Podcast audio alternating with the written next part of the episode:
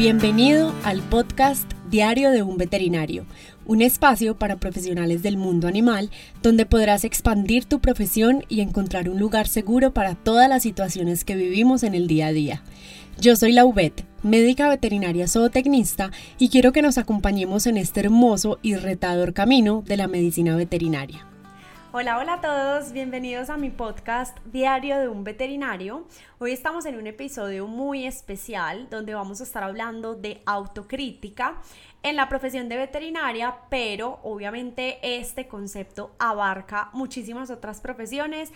Vamos a hablar de la importancia de la autocrítica, pero también hablaremos de en qué momento la autocrítica se puede volver peligroso, en qué momento puede jugarnos en contra e incluso volverse nuestro peor enemigo. Así que hoy estaremos hablando de la autocrítica porque finalmente es un proceso importante para cualquier persona, pero creo que para los veterinarios es especialmente crucial porque en nuestras manos están miles de vidas, miles de situaciones en donde debemos saber tomar las mejores decisiones y la autocrítica nos va a ayudar muchísimo para esto. Los veterinarios tenemos la responsabilidad de cuidar la salud de muchos animales y por lo tanto debemos asegurarnos que estamos haciendo todo lo que está en nuestras manos, a nuestro alcance, para garantizar que ellos reciban el mejor cuidado posible. Entonces la autocrítica nos permite evaluar nuestro propio trabajo y asegurarnos de que estamos cumpliendo con todos esos estándares más altos. En el mundo de la veterinaria, la autocrítica se refiere como a esa capacidad de nosotros como veterinarios para evaluar críticamente nuestro trabajo. Entonces esto puede incluir la forma en que desarrollamos algún proyecto, en que revisamos un paciente, en que hacemos una consulta, en que nos relacionamos con los demás, en que hacemos una cirugía, cualquiera de esta situación. Em, puede incluir la forma en que tratamos a los animales, la precisión de nuestros diagnósticos, la eficacia de los tratamientos que realicemos y la calidad de nuestro servicio al cliente o la capacidad de relacionarse con otras personas. Entonces la autocrítica también implica ser capaz de identificar y corregir los errores que podemos cometer. Es muy importante que aclaremos algo y esto creo que muchas veces nos cuesta entenderlo y es que la autocrítica no es lo mismo que la autocompasión porque a veces sentimos que es similar y a veces sentimos que la autocompasión es algo que nunca debemos tener en cuenta, que debemos eliminar de nuestra vida, pero sencillamente la autocrítica implica ser honesto y objetivo con nosotros mismos, con lo que sentimos, con lo que pensamos, con lo que hacemos y hacer como una, la tarea de evaluar cómo ha sido nuestro rendimiento, cómo hemos sido anteriormente y pues ser objetivos con nuestro trabajo. Mientras que la autocompasión se trata de ser amable, comprensivo, flexible con nosotros mismos, incluso cuando no lo debemos hacer. Entonces los veterinarios debemos ser capaces de reconocer y aceptar todos esos errores, pero también debemos ser capaces de aprender de ellos para poder mejorar en nuestro trabajo. Una de las principales razones por las que la autocrítica es tan importante en esta profesión es porque los animales no saben hablar por sí mismos. Entonces nosotros debemos confiar en los síntomas, en los signos que presentan los animales, nuestros pacientes, y en los resultados de los exámenes para diagnosticar o tratar una enfermedad no está como esa crítica constructiva, por decirlo así, cuando un médico atiende a un paciente humano, entonces esa persona le dice como, mira, no me gusta que hayas hecho esto, me dolió esto, no me sentí bien con esta situación, entonces no hay como esa crítica constructiva o esa retroalimentación. Como que ese feedback es imposible en veterinaria porque finalmente los animales no te hablan y tú estás dependiendo de lo que ellos se transmitan, estás dependiendo de sus signos, de su lenguaje corporal o pues de esa retroalimentación de su tutor, de su familiar. Entonces, si un veterinario no es autocrítico, es posible que perdamos un diagnóstico importante, que se administre un tratamiento incorrecto, que el paciente no se sienta cómodo, no se sienta bien, esté estresado. Entonces, como que es fundamental que nosotros mismos tengamos esa capacidad de autocrítica para evitar consecuencias en la salud de nuestros animales. Otro motivo de por qué es importante la autocrítica en la veterinaria especialmente es que nosotros, los veterinarios, tenemos que trabajar en equipo. Nosotros solemos trabajar con muchos otros profesionales, con auxiliares veterinarios, con diferentes asistentes y profesionales de esta área Entonces trabajamos muchas veces en colaboración con otros veterinarios, porque la medicina veterinaria, pues están los especialistas, están los médicos generales, están los auxiliares, entonces casi siempre es un proceso en donde tenemos que trabajar en equipo. Entonces, por ejemplo, en mi caso, yo trabajo en medicina veterinaria de pequeñas especies y trabajo a domicilio, entonces hago consultas en casa, entonces con mayor razón me toca trabajar en equipo, porque dentro de todo mi trabajo y todo lo que yo hago hay un equipo detrás, entonces está la persona que me en laboratorio. Entonces, no solo eso, si yo tomo unas muestras de sangre, entonces inmediatamente me comunico con una clínica, con un laboratorio para que me recoja esas muestras. Entonces, el mensajero va, recoge las muestras, las lleva al laboratorio, las procesa. Supongamos que necesito de ayuda de un especialista porque necesito una consulta con oncología. Entonces, me tengo que poner en contacto con ese especialista, programar una consulta. Y bueno, hay un montón de personas y un equipo detrás con el que yo tuve que relacionarme. Entonces, volviendo a esa ruta, si yo no tengo una adecuada autocrítica y yo digo, bueno, eh, yo estoy haciendo esto mal o esto lo puedo mejorar, entonces va a ser mucho más difícil el trabajo en equipo. Entonces te pongo un ejemplo con esta misma situación. Si yo tomo unas muestras de sangre y tengo que procesarlas en el laboratorio, pero sencillamente no estoy rotulando correctamente los tubos o las muestras, es decir, no estoy poniendo los nombres, los datos, no lo estoy eh, identificando de la manera correcta, entonces desde ya el mensajero se va a confundir, la persona encargada del laboratorio tampoco va a saber cómo recibir esas muestras, cómo procesarlas, entonces finalmente es algo que incomoda a todo el equipo, pero si yo mismo digo, bueno, yo cómo puedo mejorar en esta situación, qué aspecto puedo cambiar para que el trabajo sea mucho mejor para todos, entonces eso cambia demasiado la eficacia de todo el equipo en conjunto. Entonces es fundamental siempre que otra persona nos da una crítica, nos da un consejo, nos da una retroalimentación, siempre ser lo suficientemente capaces de entrar en ese estado de autocrítica para darnos cuenta si esto lo necesitamos cambiar. Una de las formas en que los veterinarios podemos poner en práctica la autocrítica es mediante la revisión de nuestro trabajo. O sea, como que cada cierto tiempo ponernos un stop y decir, bueno, ¿cómo estuvo este mes? ¿Cómo estuvo este trimestre? ¿Cómo estuvo esta semana? ¿Estos seis meses? ¿O cómo estuvo este año? ¿Qué puedo mejorar? Ese es un ejercicio que yo hago mucho, mucho, mucho desde que llevo ejerciendo la veterinaria porque como te dije al inicio de este podcast, finalmente nosotros estamos salvando vidas, en nuestras manos están muchas vidas, depende muchísimas cosas, entonces es fundamental que tú estés entregando lo mejor de ti, literalmente, porque de ti depende la felicidad de un animal, el bienestar de un ser vivo, la convivencia en una familia, poder prevenir enfermedades y un millón de cosas. Entonces finalmente debemos ser muy autocríticos y ponernos en los zapatos de esas familias y de esos pacientes y decir, bueno, yo cómo puedo cambiar lo que no está tan bien, cómo puedo mejorar, cómo puedo prestar un mejor servicio, cómo puedo ser más organizado, qué puedo hacer adicional y la reflexión sobre las experiencias diarias en nuestro trabajo. Entonces al hacer esto, nosotros podemos identificar errores, las áreas de mejorar y trabajar para corregirlas. Otra forma en que podemos practicar la autocrítica es mediante la educación.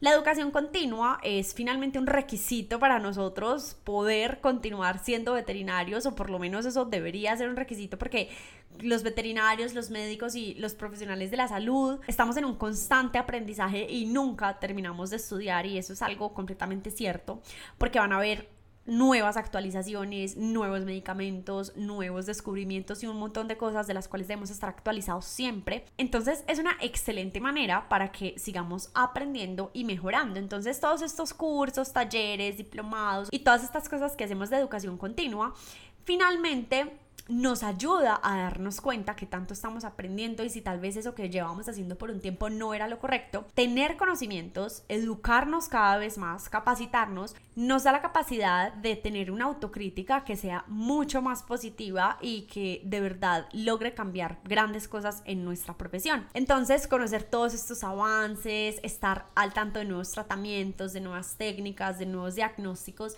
nos permite tener la capacidad de decir, bueno, yo puedo eh, empezar a ejercer de este tipo de cosas o definitivamente me falta estudiar un poco o me falta capacitarme más. Pero ojo, no llegar al punto en que entramos a un síndrome del impostor, en donde definitivamente no nos sentimos suficientes porque sentimos que tenemos que seguir estudiando y estudiando y estudiando y nunca va a ser suficiente. Y sentimos que lo que sabemos nunca va a ser suficiente. Tampoco es ideal llegar a ese extremo que ya vamos a hablar un poquito sobre esa autocrítica cuando se vuelve negativa. Aquí estamos hablando sobre la autocrítica en el aspecto positivo porque siento que es fundamental y necesaria para nosotros. Pero eh, llega un punto en el que empezamos a pasar por encima de lo que es correcto, se empieza a volver una autocrítica en donde no nos sentimos satisfechos con nosotros mismos y ahora vamos a hablar un poquito también de esa situación y nuestra relación con nosotros mismos cuando la autocrítica nos empieza a afectar de forma en que ya no nos sentimos seguros de nada de lo que estamos haciendo, por alguna situación en particular y les voy a poner varios ejemplos que en lo personal me ha pasado varias situaciones o me pasó mucho cuando estaba rotando en las prácticas en los últimos años de la universidad recién egresada y yo creo que muchos se pueden identificar, puede que no con esa situación en particular, pero que vengan a su cabeza o a sus mentes un montón de situaciones donde ustedes digan, wow, o sea, en ese momento me di súper duro, me tiré súper duro y pues no era para tanto. Porque cuando estamos en esa etapa de aprendizaje en donde todavía no somos veterinarios, pero ya tenemos un montón de conocimiento y aprendizaje, entonces estamos ahí como que a medias, es muy normal sentirnos inseguros, es muy normal sentir que no sabemos absolutamente nada, que no somos capaces, y ahí es cuando empezamos a usar esa voz crítica muy fuerte cuando tenemos un problema, cuando hacemos algo mal, cuando nos equivocamos o cuando las cosas no salen como nosotros esperábamos. Entonces, ahí ocurre ese momento en donde nos empezamos a faltar al respeto a nosotros mismos, empezamos a hablarnos feo, usamos un lenguaje que yo creo que nunca usaríamos con otra persona, pero como es a nosotros mismos no nos importa, entonces nos autolesionamos verbalmente, usamos lenguajes que no deberíamos usar precisamente porque nos equivocamos y pues es algo que le puede pasar a cualquier persona. Entonces a mí eh, en la profesión me pasó mucho, sobre todo cuando estaba en la rotación de equinos puntualmente me pasó un montón que si yo no era capaz de poner un catéter, de tomar una muestra sanguínea, de hacer algún trabajo por mí sola, yo como que decía, wow, no, no soy capaz, definitivamente yo no sirvo para trabajar con eso. Y hubo un punto de mi vida donde yo no sabía si quería ejercer la medicina veterinaria en caninos y felinos o en equinos. Eran como las dos ramas o áreas en las que yo me veía demasiado. Entonces yo me acuerdo perfecto que hubo un punto de mi carrera donde yo no sabía si me quería dedicar a la medicina veterinaria de pequeñas especies, de perros y gatos, o a la medicina de equinos. Siempre me apasionaron muchísimo las dos, todavía me apasionan mucho, mucho las dos medicinas. Y hubo un momento en donde yo dije, no, definitivamente me voy a ir por la medicina equina. Todo este tema de la autocrítica y esa vocecita crítica que nunca nos desampara en nuestra mente y que siempre debería ser buena, pero obviamente a veces nos pasa malas jugadas. Y esa vocecita me decía como, Laura, ¿qué te pasa? O sea, primero que todo, eres una mujer, Segundo, mides 1,53, o sea, eres un minion. Eh, tercero, pues ah, van a haber personas con mucha más capacidad o experiencia en el mundo equino. Personas que tendrán fincas, que están relacionadas con ese mundo, que conocerán personas, que tendrán contactos. O sea, yo adentro decía como que no, y me criticaba y me tiraba súper duro. Ahí estamos hablando en el mal sentido porque ninguna de estas cosas deberían ser un impedimento para llegar a cumplir ese sueño. Pero ahí yo me autocriticaba un montón y decía, tú no eres suficiente, tú no eres lo que se necesita para esa profesión específicamente en esa área. Así que no, mejor, más fácil, perros y gatos. Y bueno, por cosas de la vida terminé dedicándome a perros y gatos, pero por una decisión muy consciente y porque definitivamente me di cuenta que era lo que yo quería. Pongo este ejemplo porque es uno de los miles de escenarios a los que yo me enfrenté donde me sentí muy vulnerable por mí misma, o sea, sentí que yo misma me pisoteé, que yo misma me hablé de una forma en la que yo no le quisiera hablar a otra persona. Entonces, Por ejemplo, me acuerdo también perfectamente eh, en una de mis rotaciones en donde hice un vendaje que lo hice mal hecho, o sea, me salté una parte del vendaje cuando estaba todavía en la práctica y pues fue muy triste porque el paciente por eso sintió mucho dolor, nos tocó volver a hacer el vendaje, la persona encargada del animal, o sea, su tutor se tuvo que ir, tuvo que volver, obviamente no estaba muy cómodo y muy feliz por esa situación, entonces yo me sentí súper culpable y yo dije, yo debería saber hacer este vendaje a la perfección, ¿por qué no lo hice? Y ahí entra la autocrítica en todo su furor a hacerme sentir mal o mejor dicho, yo misma hacerme sentir mal por algo que eh, le puede pasar a cualquiera, que es un error completamente normal donde estamos aprendiendo. Entonces quiero que hablemos sobre este momento específico, de qué debemos hacer, cómo lo podemos enfrentar y cómo podemos hacer que la autocrítica sea algo positivo, pero no que pase a ser tu peor enemigo. Porque sí puede ocurrir que al punto en que te autocriticas tanto y que no te sientes suficiente que todo lo que hagas va a ser malo. Entonces, primero que todo, cuando nos enfrentamos a esta situación, tenemos que parar y respirar. Darle como un descanso o un espacio a nuestro sistema nervioso de relajarse. En ese momento tenemos el corazón a mil, la respiración a mil, estamos sudando, nos sentimos nerviosos.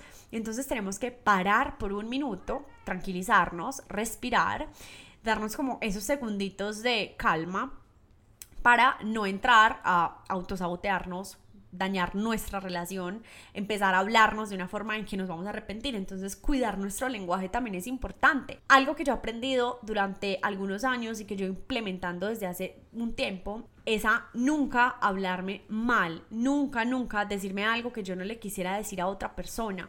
Nunca hablarme de forma negativa, nunca criticarme de una forma incorrecta. Entonces, nunca decir como, ay, Laura, tú eres boba, eres estúpida porque hiciste esto porque créanme que esas palabras son gasolina, ya sea para bien o para mal. Entonces, siempre que por alguna razón yo digo como, ay, no, qué estúpida, qué boba, cualquier cosa, inmediatamente digo, no, porque me estoy hablando así, me equivoqué, no pasa nada, esta situación le puede pasar a cualquiera, simplemente vamos a ver qué es lo que sucedió y trabajar en la no repetición para que eso no vuelva a suceder. Entonces, en ese ejemplo que les puse sobre el vendaje, ¿yo qué tenía que hacer? Pues bueno, tranquilizarme, calmarme, eh, actuar sobre esa situación. Entonces, ¿qué iba a hacer al respecto para compensar a ese tutor, a esa familia? Entonces, ¿qué iba a hacer también con mi jefe de rotación? Porque obviamente, como había una persona a cargo en ese momento, yo me sentía súper mal. Pero entonces en ese momento yo digo, bueno, voy a estudiar más sobre ese vendaje, voy a hacer algo al respecto para aprender, para que no vuelva a pasar. Entonces trabajar en la no repetición es muy importante para que tú la próxima vez que te enfrentes a esa situación ya no digas como, ay, me va a volver a pasar esto, otra vez me voy a volver a equivocar en el vendaje, otra vez no voy a saber cómo hacerlo, qué pena, qué susto. No, porque ya vamos a haber trabajado en eso. Entonces eso nos va a ayudar a que no vuelva a ocurrir. Hay algo que es muy importante y es que cuando ya estamos tan cerrados en decir blanco o negro, o esto está bien, esto está mal, o yo soy buena para esto, pero soy pésima para esto, o eh, te pongo un ejemplo, yo tengo una colega que ella es muy, muy buena médica veterinaria en perros, sobre todo, porque tiene algo con los gatos y se metió en su cabeza que no es buena con los gatos. Se metió en su cabeza que no sabe estar en una consulta con gatos, se metió en la cabeza que no es capaz de canalizar un gato, que no es capaz de tomar una muestra en un gato. Entonces es como que, o sea, tú sí eres capaz, simplemente ya te metiste en la cabeza que no eres capaz. Entonces me ha pasado que de vez en cuando cuando ella acepta una consulta de gatos, porque como les digo, es más enfocada en perros, porque es lo que más le apasiona y lo que le gusta, me dice como, tengo que tomarle una muestra a un gato, acompáñame, acompáñame y me ayudas a tomarla. Y yo por dentro quiero decirle como, sé que tú eres capaz, si tú vas sola y le quitas ese miedo, le pierdes ese miedo, das un paso más y pues te tiras como a saltar sobre ese miedo, obviamente lo lograrías, pero ya se lo he dicho muchas veces y ya me dice mil veces de no me repitas eso, ya sé, pero igual no quiero. En esa situación es el ejemplo perfecto en que ya cuando pasamos a ser tan rígidos, cuando es literalmente bueno o malo, sí o no, es cuando ya es muy difícil que la autocrítica sea positiva, porque tú ya te vas a tirar demasiado duro y todo lo que hagas va a estar mal. Entonces, si esa persona se arriesgara a tomar esa muestra de sangre en un gato, a, canalizar un gato, en hacer algo específico y le sale mal, inmediatamente se va a cerrar y va a decir, es que yo sabía, yo no soy capaz, yo no puedo con esto, yo para qué me pongo a intentarlo si yo sé que esto no es lo mío. Cuando estamos tan rígidos, tan cerrados, es muy difícil que las cosas salgan bien.